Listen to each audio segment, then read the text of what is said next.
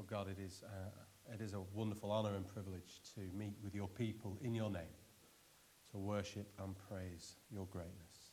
Father, we thank you as well that you speak to us through your living word. And we pray now that your Holy Spirit will speak clearly to us, that your Spirit will give us humility and wisdom to discern how we are best to respond to your word. So please help us now, we pray, in his name, for your glory. Amen. I want to read these uh, three quotes to you that I found this week. First quote The greatest single cause of atheism in the world today is Christians. Don't know if that's true or not. Christians who acknowledge Jesus with their lips walk out of the door and deny him by their lifestyle. That is what an unbelieving world simply finds unbelievable. Here's another quote We make time for what we truly value. We build habits and routines around the things that really matter to us. This is an important principle to understand as we seek to build our lives around the gospel. Do you want a cross centered life? A cross centered life is made up of cross centered days. And then this final one, I think it's Benjamin Franklin. How many observe Christ's birthday? How few his precepts. Titus 2. Well, the book of Titus, I've said, is the path to godliness. But Titus 2 in particular is all about Christian living. In contrast to chapter 1, verse 10, those rebellious people who were full of meaningless talk and deception and remember, it's these people who are infiltrating the church, but more than that, literally turning people's lives, families' lives, verse 11, upside down. Families were being taken and just thrown upside down in what they believe. But Titus 2 is all about Christian living in contrast to these types of people. Paul is describing, I think, proper Christian uh, behavior that is rooted in the gospel, that is stark contrast to the false teachers, but in line with the principles for godly leaders. So, actually, some of the similarities of what he says in chapter 1 to, to godly leaders is in chapter 2 as well. Because actually, godliness is for every Christian, not just for those in positions of leadership. You see, Paul knows that a right doctrine leads to a right behavior. And that's what Paul's doing in chapter 2. He's describing proper, biblical, godly behavior, but he's rooting it firmly in the gospel.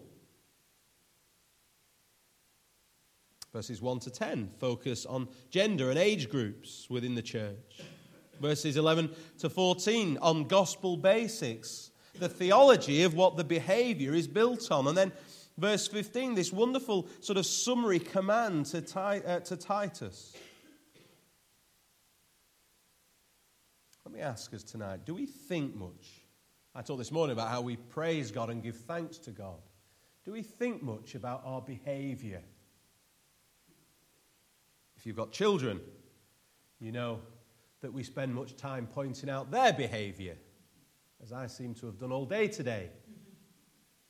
There's nothing worse when a child turns around and points out your behavior. My daughter is very good at that.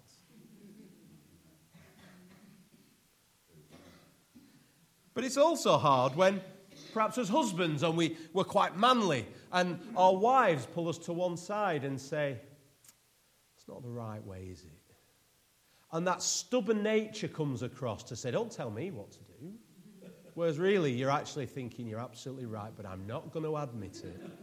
And of course, as godly husbands, we would never speak to our wives like that. We'd give them gentle encouragement for how amazing they are. But you know, our lives are built around behavior, the way we act.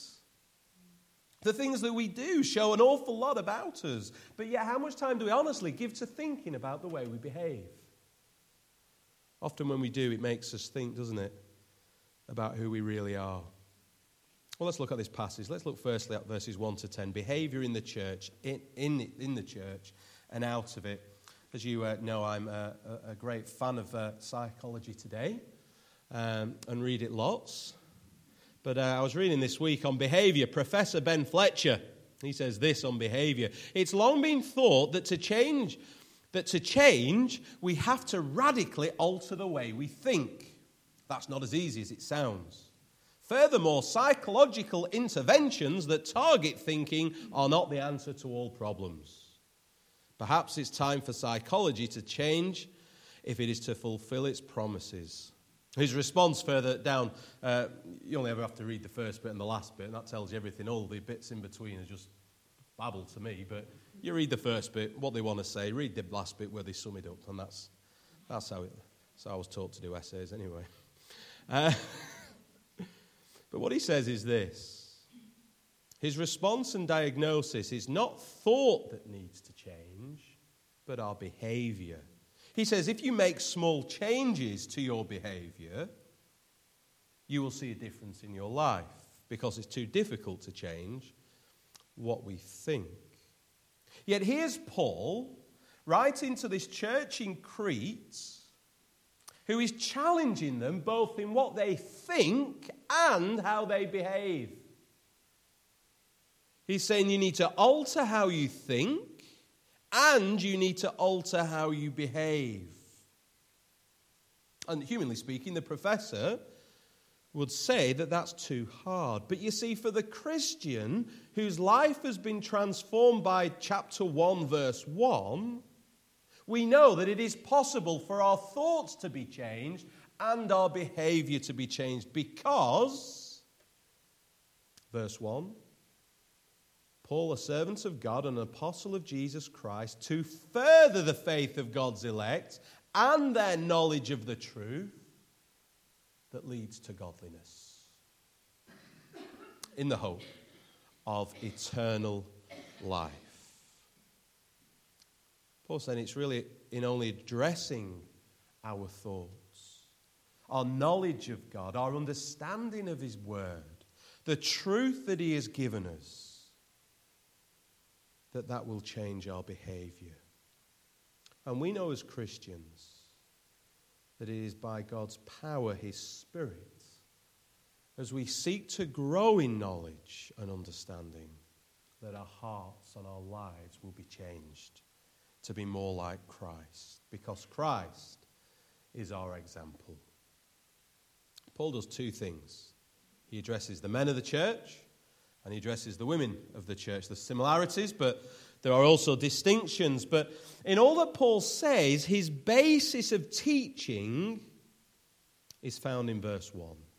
You, however, must teach what is appropriate to sound doctrine. Some have argued that the behavior commanded in these verses by Paul is not universally required, but solely linked to the culture he was writing to. And they argue that the ground for this behavior is to avoid offense. But verse 1 roots this behavior not in cultural ideas, but in sound doctrine. In sound doctrine itself, because that is what will ultimately define our behavior in God's eyes. For truth, chapter 1, verse 1, equals godliness if we live for truth, to grow in truth, verse 1 of chapter 1 tells us that it will lead to behavior that is appropriate for our God and for our King, the Lord Jesus. Well, let's uh, look at the women first. We'll deal with those before we deal with the men.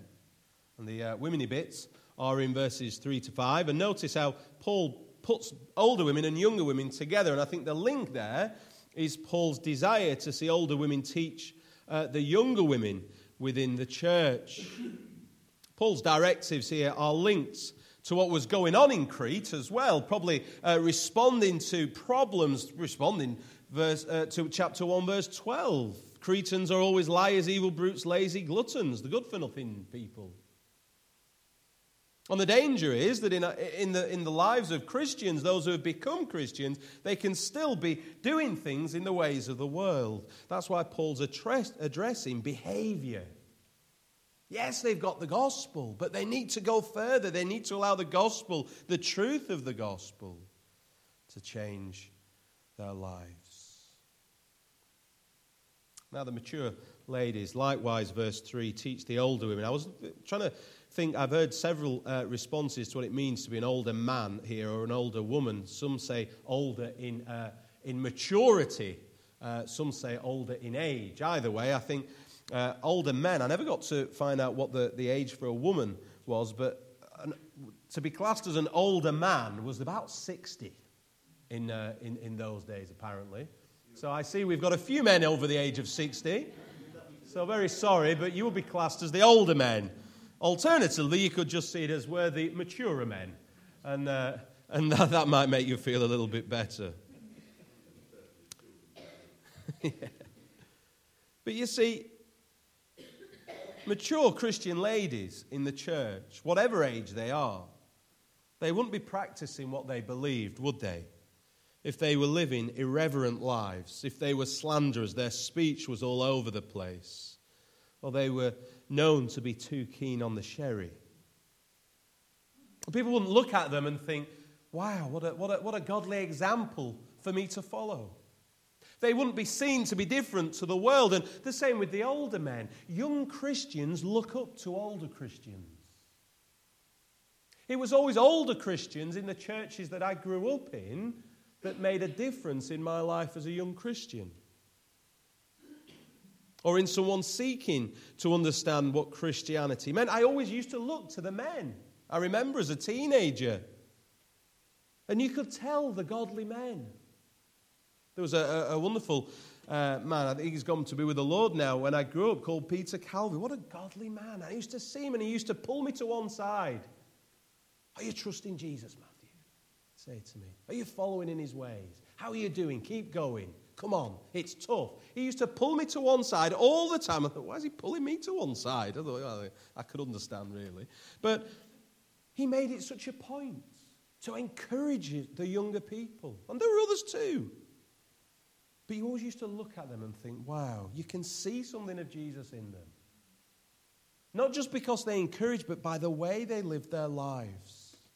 And Paul is saying it to the, the older women look. Being a Christian means living the way you are, means living in light of the gospel. Teach what is good. Then, verse 4, they can urge the younger women to love their husbands and children, to be self controlled, to be pure, busy at home, to be kind, to be subject to their husbands, so that no one will malign the word of God. Older Christian women, be, be examples to younger Christian women. Help them. Life's hard, but encourage them. And Paul is wanting to see the older Christian women and encourage younger Christian women to be godly in their, in their marriages, as mothers in the home. He's encouraging that sort of family life based on and in the gospel. I'm not going to harp on about being a homemaker, ladies, you're okay. But it is sad, isn't it, in the 21st century that being a homemaker is mocked today. You speak to our Emma. She gets stick off her family. When are you going to get a job? When are you going to earn some real money? Why are you still at home? It's sad that, that we've become so worldly that something that God gave women the ability to have children and, and, and nurture them and grow them up, that, that, that we're not allowed to enjoy that anymore. I'm not condemning people who don't do that, who have gone to work, but all I'm saying is there is so much pressure from society today that we can't have people, mothers, who stay in the home. But he is. He's encouraging this family life based on and in the gospel. And do you know what, older women? You've got real opportunities in this church because we've got lots of young Christian women. How much time do we seek, or do you seek, to encourage them? To get them round for coffee and say, right, come on. I'm going to say, have you cleaned your house today? But no, I won't say that. do you know how tempted that was going to roll off my tongue then? But we can do. How's your godliness going? Why don't we don't really see that older, younger, do we not? We don't see it in the church as much as we should. But we've got this wonderful church family here at St. Stephen's where we can encourage that and we should encourage that. It's a wonderful privilege. Paul's saying, come on, let's get our behavior right and let's encourage godliness within each other. And then Paul talks about the men. He talks about the older men verse in verse 2, and then the younger men in verses 6 through to 8. And in verse 2, I think Paul's painting this wonderful picture of Christian dignity and vibrant faith towards the older men of the church. Do we see that in our older men of the church? Do we see that vibrant faith and that, and that Christian dignity, that behavior that you can see within them? I think we do. I think we do see that. But Titus is to show and teach older men lovingly how they are to behave still. They're to be temperate, worthy of respect, self controlled, sound in faith, in love, and endurance. I do like that last word. I love the word endurance, perseverance.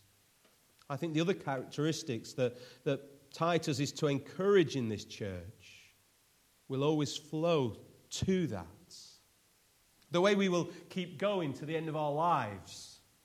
As Christians, we know He's ultimately behind what we know we believe and how that will change us. But but, uh, but being temperate, being gentle and, and worthy of respect, self control, sound in faith, in love, and in endurance. In endurance.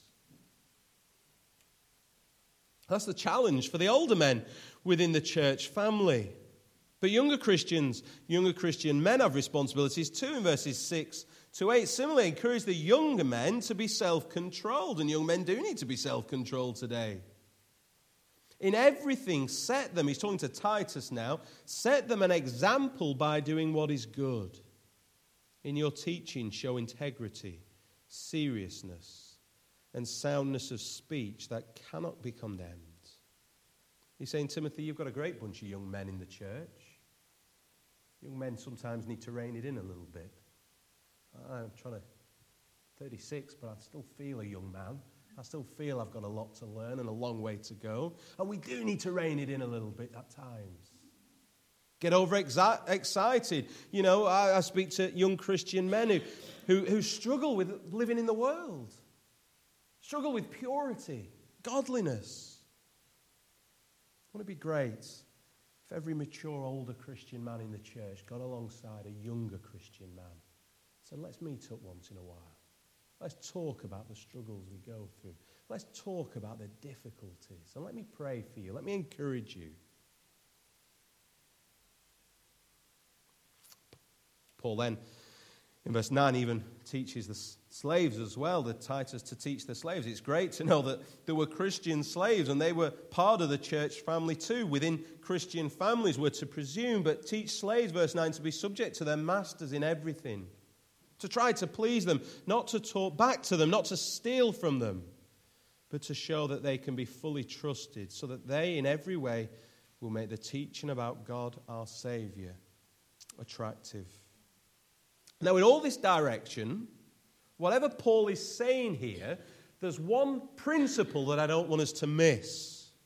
I missed it at first. It was only when I came back to it and did a bit more reading on it that I actually saw this principle. Because in all that Paul is saying about behavior, what is vitally important is the result of living. There is a purpose for this way of life. Look in verse 5. At the end of verse 5, when he's talking to the women, so that no one, people outside of the church, people within inside the church, that no one will malign the word of God. So that they they see what we talked about last week. What people believe is consistent with the way they behave. The goal is that people don't malign the word of God. Verse 8.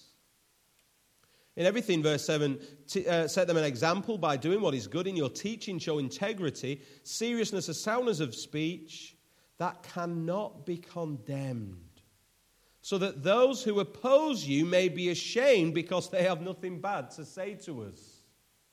So, actually, in your teaching and your behavior, may, be, may they be the same. So that we set an example to those in the church who were being probably led astray, to people outside of the church, perhaps who were putting pressure on them to change. Actually, what you think and what you believe, live it out so that people can't say anything about us.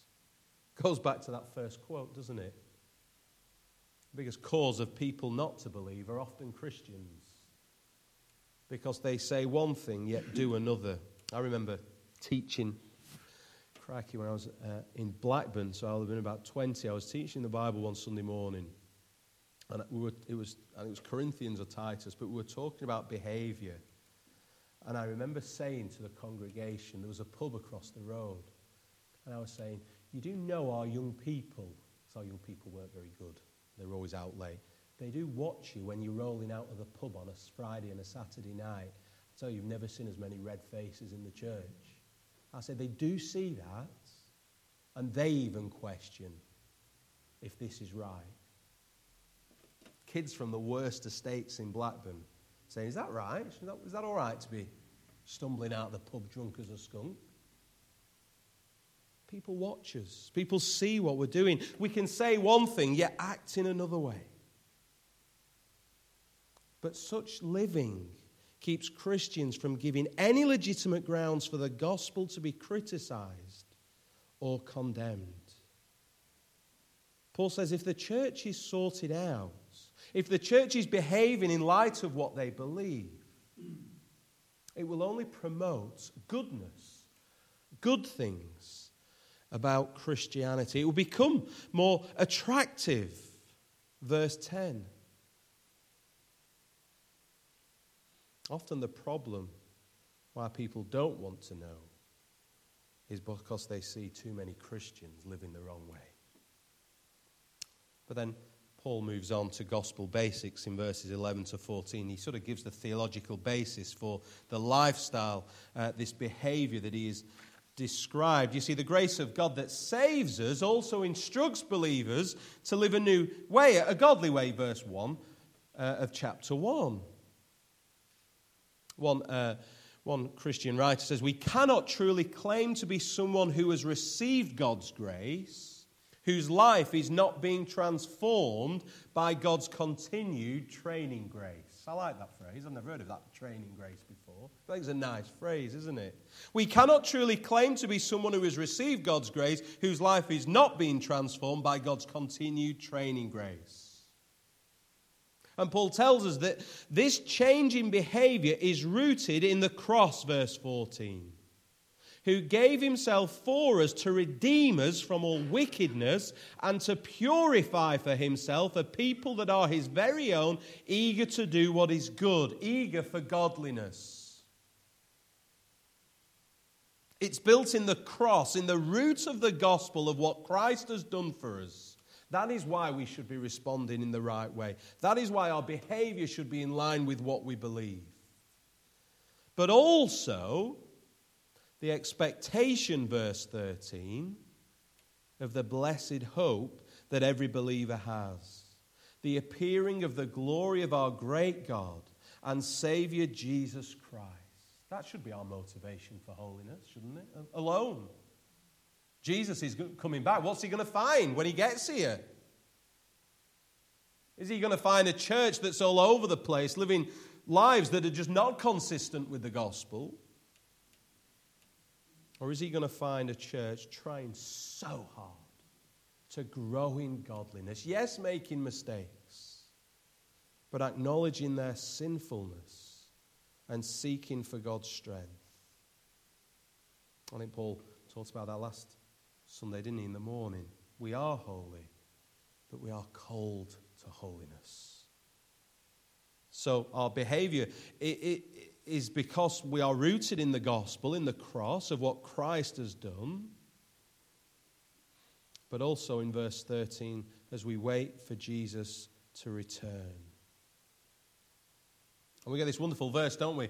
In verses 11 and 12, this link, for the grace of God has appeared that offers salvation to all people. It teaches us This grace that God has given us teaches people who have changed their lives through the gospel, whose lives have been changed through the gospel, to say no to ungodliness and worldly passions and to live self controlled, upright, and godly lives in this precious, in this present age.